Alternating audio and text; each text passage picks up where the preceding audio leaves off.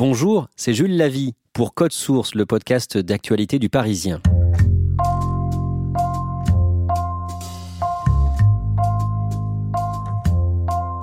Il y a quelques mois, à Compiègne dans l'Oise, une vieille dame dit adieu à sa maison avant de partir en EHPAD. Une jeune commissaire priseuse, en début de carrière, doit visiter les lieux pour déterminer ce qui pourrait avoir un peu de valeur. Le reste sera jeté. Dans cette maison, un trésor va être découvert. Un tableau de maître datant d'il y a près de 750 ans. Quel est ce tableau? Combien vaut-il? Et à combien va-t-il partir aux enchères? Récit de deux journalistes de l'édition de l'Oise du Parisien, Élie Julien et Alexis Bisson. Élie Julien, vous allez nous raconter cette histoire dont le personnage principal est une commissaire priseuse de Compiègne, Philomène Wolf.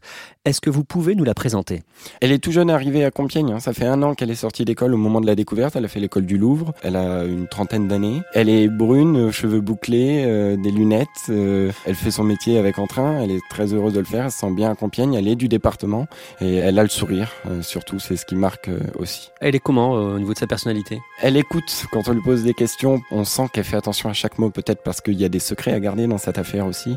Un brin de mystère qui l'amuse. À quoi vous voyez qu'elle est passionnée? On tombe souvent sur son répondeur, elle est très occupée, mais elle prend le temps de nous rappeler, parfois sur sa pause déjeuner, parfois tard le soir, on comprend qu'elle a une amplitude horaire euh, assez importante. Elle n'est pas obligée de nous rappeler. En juin 2019, Philomène Wolf est donc euh, contactée pour débarrasser la maison d'une vieille dame de plus de 90 ans. La famille lui dit que la maison est vendue, qu'elle a quelques jours pour la vider, pour essayer de récupérer des meubles, des objets qui auraient une valeur pour la, vente aux enchères. Le reste, la consigne, c'est direction la déchetterie. Elle se rend dans la maison. Comment se déroule la visite? Elle explique qu'elle arrive devant une maison qui n'est pas formidable, mais avec de grands volumes, de grands espaces et cette cuisine ouverte sur le salon il y a euh, un bar qui permet d'accéder au salon. Et sur ce mur au-dessus du bar, un petit tableau, voilà, interpelle euh, son regard au premier tour de la maison. Un petit tableau, il fait 20 cm par 25 cm. Elle continue et dans cette maison, voilà, elle trouve quelques meubles et ce tableau, elle y revient. Elle reste devant et en fait, c'est la dorure qui l'interpelle. Sur ce tableau, on a euh, une dorure sur le haut du tableau. Au milieu, on a euh, le Christ qui est représenté euh, avec une auréole et autour de lui des hommes qui vraiment l'oppressent. On voit des gens, on pourrait croire qu'ils se moquent, qu'ils regardent de manière agressive et c'est étonnant. À l'époque, le Christ doit être adoré, adulé de tout le monde. Là, il est pris par des gens, donc mais pas de manière affective. Ça, c'est vraiment novateur. Que se dit Philomène Wolf à ce moment-là? Elle se dit que c'est un, tableau euh, de la pré-Renaissance ou de la Renaissance italienne. Elle se doute que c'est un tableau qui a quand même quelques siècles. Elle pense voilà qu'il aura une valeur marchande importante, plusieurs centaines de milliers d'euros. Au début, dira-t-elle 300 000, 400 000 euros. Que fait-elle euh, après cette visite? Elle va amener le tableau au cabinet d'experts euh, turquin à Paris. C'est la référence en France pour avoir une expertise puisque le tableau n'est pas signé, donc impossible de l'identifier formellement. Le 23 septembre 2019, les experts du cabinet turquin organisent une conférence de presse à Paris. Racontez-nous. Ils expliquent qu'ils viennent d'identifier un tableau hors du commun, découvert euh, dans une maison du Compiègnois, dans l'Oise. Et ce tableau va se révéler être un Cimabue, tableau du peintre italien de la pré-Renaissance, qui daterait de 1280. 1280. Qu'est-ce qu'on sait de Cimabue? Cimabue, il a vécu, euh, de ce qu'on sait, en Italie. On le sait parce qu'il y a quelques actes notariés en Italie où il apparaît. On est juste à la sortie de l'art byzantin et euh, lui arrive avec ses tableaux. Il est euh, connu surtout parce qu'il a réussi à, mettre des expressions sur les visages de ses personnages. Que disent les experts du, cabinet turquin sur ce tableau précisément? Qu'il est inestimable dans un premier temps, qu'ils n'ont jamais vu ça qui fait partie d'un diptyque en fait avec euh, deux cadres de deux fois quatre tableaux qui ont été euh, découpés par la suite. C'est pour ça qu'on le retrouve seul ce tableau. Seulement deux donc sont connus dans le monde, un à Londres et un à New York. Comment est-ce qu'ils ont pu euh, l'identifier, ce troisième tableau du premier volet du diptyque? Alors là, c'est assez incroyable. Hein. Ce tableau, il est fait en bois de peuplier et on voit à l'arrière de ce tableau les tracés, les passages des insectes. Lorsqu'ils ont pu le mettre côte à côte des autres tableaux à Londres et à New York, le passage des vers correspond, donc il est impossible qu'un faussaire ait pu reproduire ça. Comment réagit Philomène Wolf à cette annonce? Elle est folle de joie. Vous l'avez au téléphone à ce moment-là? Oui, on, l'a dès le lendemain de la conférence de presse pour qu'elle nous raconte et elle est euh, soulagée de plus avoir à garder ce secret finalement entre la découverte la confirmation, la publication, mais surtout elle a toujours une part de secret. Elle ne veut pas révéler ni l'identité de l'heureuse famille, ni l'endroit où était euh, exposé ce tableau. C'est une maison du Copiénois, c'est tout ce que nous savons. Justement, est-ce qu'on sait comment euh, réagit la, famille euh, à cette annonce? La famille est bien sûr euh, très heureuse. Pour elle, c'était une icône russe. C'était un tableau que cette dame, hein, elle a hérité ça de ses parents. C'est un tableau donc qui avait une valeur sentimentale à ce moment-là, mais qui n'a jamais eu pour eux, à leurs yeux, de grande valeur. voilà, cette dame part en maison de retraite. Et c'est grâce à cette dame qu'on a pu découvrir le Chimabwe parce que cette dame, à 97 ans, à son époque, quand on quittait sa maison, on faisait venir le commissaire priseur pour faire l'état de la maison, essayer de vendre quelques C'est vrai que les jeunes générations n'auraient pas forcément ce réflexe et le tableau n'aurait pas été découvert. Comme on a aussi de la chance que ce soit Philomène Wolf qui y aille, 200 autres commissaires-priseurs auraient pu passer à côté de ce tableau et ils seraient peut-être partis à la déchetterie. Mais elle, elle a reconnu pourquoi? Les dorures et il y a quelques mois auparavant, elle avait vu euh, l'œuvre de, de Chimabwe qui est au Louvre, et donc c'était encore très frais dans sa tête. À combien est estimé le tableau? C'est difficile de fixer un prix. Hein. Euh, les commissaires-priseurs nous diront qu'avec Turquin, ils se sont grattés la tête. Finalement, ils le fixent entre 4 et 6 millions d'euros d'estimation. Après avoir eu euh, l'accord de la famille, tout de suite, la famille n'a pas hésité une seconde, le tableau va pouvoir être mis en vente aux enchères. Après cette conférence de presse, L'information est reprise euh, à travers le monde? C'est assez incroyable. Hein. Sur notre fil Twitter euh, de Compiègne, on voit des centaines et des centaines d'articles des pays du monde entier, justement, des Mexicains, des Américains, bien sûr beaucoup de médias italiens. Le maire dira, c'est le plus beau coup de pub gratuit dont j'ai pu bénéficier sur mes 30 années de mandat et surtout, ça ne m'a pas coûté un centime. Quelques jours avant sa mise en vente, le tableau est exposé euh, pour le public à l'hôtel de ville de Compiègne. Comment ça se passe? À Compiègne, tout le monde en parlait. Ça faisait quelques semaines que l'information était sortie. Tout le monde voulait voir ce tableau. Il y a une file d'attente devant l'hôtel de ville puisque pour voir le tableau, pour des raisons de sécurité, il fallait présenter patte blanche carte d'identité à l'appui, interdiction de prendre des photos. Il était placé sous une cloche sous verre avec une très haute sécurité avec des gardes autour du tableau. Et lorsqu'on va faire le reportage, voir qui vient de voir ce tableau, on rencontre vraiment un public très large. C'était un mercredi après-midi, donc il y a la maman qui amène ses enfants, tout simplement. Il y a le passionné d'art. Il y a euh, la personne qui passait là qui se demande pourquoi il y a une file devant la mairie alors que c'est pas une journée d'élection ou quoi que ce soit. Et du coup, s'arrête. Euh, c'est un public très varié. Et comment réagissent les gens que vous croisez ce jour-là? On a vraiment des réactions euh, inattendues. J'ai vu une personne fondre euh, en larmes d'émotion devant ce tableau qui avait traversé l'OTAN et était euh, à un mètre devant ses yeux. Et ce tableau a près de 800 ans, c'est ça? Oui, il date de 1280 à peu près, c'est toujours difficile de l'estimer. Et du coup, il y a aussi l'émotion de se retrouver devant un tableau qui a près de 750 ans. J'ai pris une minute pendant mon reportage pour regarder ce tableau. On a l'impression de voir un morceau d'histoire.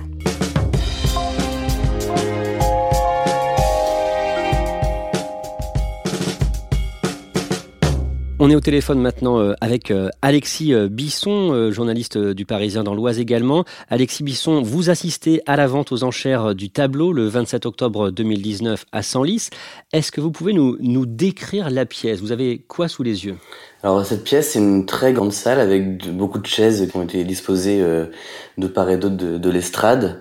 Moi, ce qui me surprend tout d'abord, c'est qu'il y, a beaucoup de monde. Je crois qu'il y a entre 800 et 1000 personnes qui sont présentes. On sent que c'est un événement qui est, qui est très attendu euh, à Senlis. Où est le Chimabwe Le Chimabwe, il est euh, au milieu. Il va être euh, mis en place dès le début, avec beaucoup de précautions. C'est vraiment la pièce centrale et on, sent que les, gens ils sont venus pour lui et, et pour rien d'autre ce jour-là. Qui préside la vente aux enchères? Alors c'est Dominique Lecointe. Dominique Lecointe, il est commissaire priseur à, à Senlis. Philomène Wolf, elle est présente, mais elle est en retrait. Et je trouve même qu'elle est très ostensiblement en retrait, en fait, ça me, ça me surprend. On saura euh, plus tard euh, pourquoi ce n'est pas elle qui préside cette vente? Elle-même ne souhaite pas euh, s'exprimer là-dessus. je pense qu'il y a des, gros enjeux derrière tout ça et qu'elle n'a pas eu le choix et que, et que c'est donc son confrère Dominique Lecointe qui a pris les lumières et qui a été sur le devant de la scène. Est-ce que vous pouvez nous, nous décrire déjà comment ça commence, la vente aux enchères du Timabwe c'est très long puisqu'il y a 86 euh, euh, petits lots entre guillemets à vendre avant qu'on en arrive au lot 87, le Chimabwe que tout le monde veut. Il y a presque une heure, une heure et demie qui se passe où le, temps semble un peu interminable. Et là enfin le lot 87 arrive, le Chimabwe. Alors on rappelle très brièvement son histoire, on rappelle comment il a été trouvé. Maître Turquin s'exprime aussi pour dire que c'est un moment d'histoire euh, exceptionnel, que c'est une vente de, tous les possibles. Et on va vous proposer de commencer tout de suite à 3 millions pour cette peinture, cette très belle peinture de Chimabwe. Au départ, les prix montent plutôt doucement. On est sur du 3 millions, 3 millions 200 000, 3 millions 500 000. Il n'y a pas d'envolée euh, au départ. Les enchérisseurs, ils sont euh, environ 10. Et parmi eux, d'où je suis dans la salle, je vois vraiment un seul homme qui va enchérir régulièrement. Cet homme euh, brun, euh, assis au, premier plan, juste à côté du Chimabwe. C'est un homme d'une quarantaine d'années qui porte une, petite veste beige. Euh, il n'est pas en costume cravate. Et lui, il participe de façon très active aux enchères dès le départ. 9 millions 200, c'est ici pour le moment au téléphone. 9 millions 300. 9 millions 500 000. Ensuite, tout va très vite. On sent des fois des moments de flottement, en fait, ça qui, qui m'étonne. on a presque l'impression que l'enchère va s'arrêter. Le commissaire priseur le, ressent et il laisse traîner des petits silences. Je sais qu'à un moment on arrive à la somme de 13 millions d'euros et, là on a l'impression qu'il va frapper le marteau et en fait non, ça repart de plus belle. Ça s'envole, on passe de 15 millions d'euros, 16 millions d'euros, 17 millions d'euros, 18 millions d'euros. Moi, j'ai le sentiment d'assister comme à un match de tennis, parce qu'à la fin, ils sont plus que deux à se répondre, dont l'homme frisé qui est toujours aux avant-postes. Et j'ai le sentiment que ça peut encore aller très loin. C'est excitant comme moment? Euh, C'est stressant. Euh, moi qui vis ça pour la première fois, j'ai comme la boule au ventre en fait, je ressens une pression quelque part. Donc là on a plus de 18 millions d'euros? On a plus de 18 millions d'euros. On va ensuite arriver à 19 millions d'euros, 19 millions 5. Et là pareil, un, nouveau flottement. Le commissaire priseur, on sent bien qu'il joue avec ce fameux match entre les deux. Il sent bien qu'il le moment historique, il est déjà là, mais on sent qu'il va aller encore plus loin. Il dit euh, allez, euh, encore un effort, j'aime bien les chiffres ronds, euh, allez, 20, millions d'euros. Personne ne suit. Il y a un léger flottement. Le commissaire-priseur laisse encore traîner quelques secondes et il sent que ça ne le suit pas.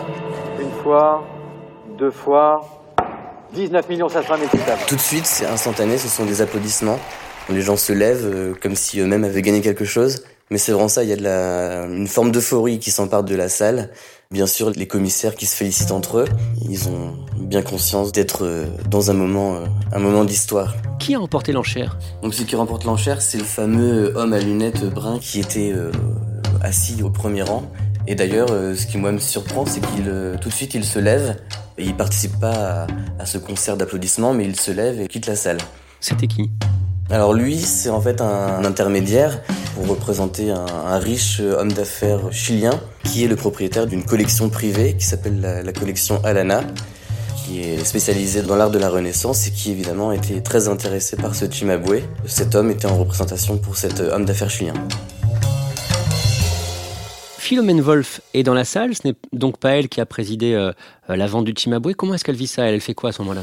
Elle est applaudie à ce moment-là, mais surtout elle a été très applaudie dès le début des enchères en fait, avant que ne commence euh, la vente. Mais je pense que les gens ne sont pas dupes et connaissent bien l'histoire. Ils savent que c'est Philomène Wolf qui a repéré ce tableau. Et donc, elle a tout de suite été très chaleureusement applaudie par le public.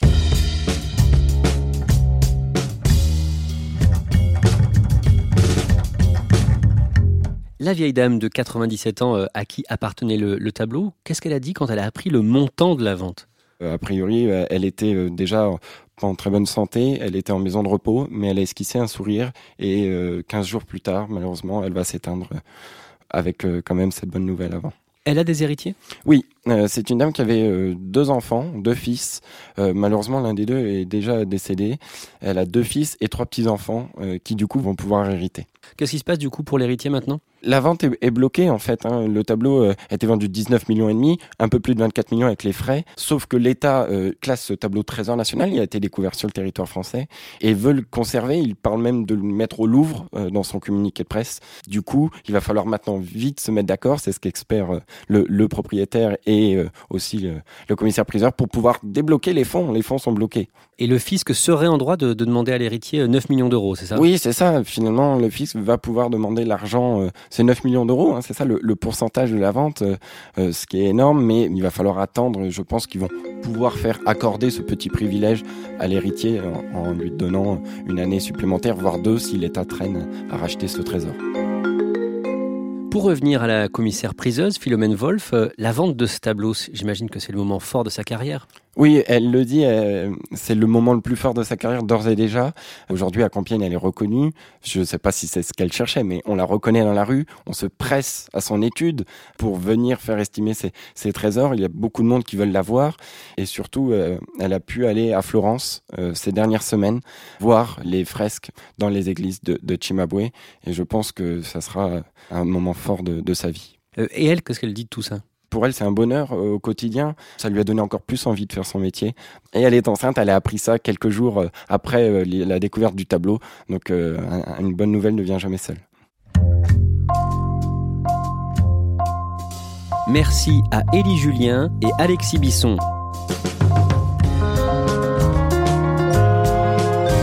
Conçu et préparé par Stéphane Geneste, montage et réalisation Alexandre Ferreira. Code Source est le podcast d'actualité du Parisien, disponible chaque soir du lundi au vendredi à 18h. Si vous aimez Code Source, n'oubliez pas de vous abonner gratuitement bien sûr sur votre application de podcast comme Apple Podcast ou Podcast Addict.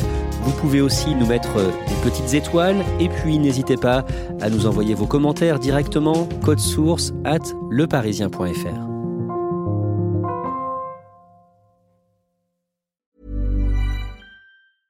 A lot can happen in the next three years. Like a chatbot may be your new best friend. But what won't change? Needing health insurance. United Healthcare Tri Term Medical Plans are available for these changing times. Underwritten by Golden Rule Insurance Company, they offer budget friendly, flexible coverage for people who are in between jobs or missed open enrollment. The plans last nearly three years in some states, with access to a nationwide network of doctors and hospitals. So, for whatever tomorrow brings, United Healthcare Tri Term Medical Plans may be for you. Learn more at uh1.com.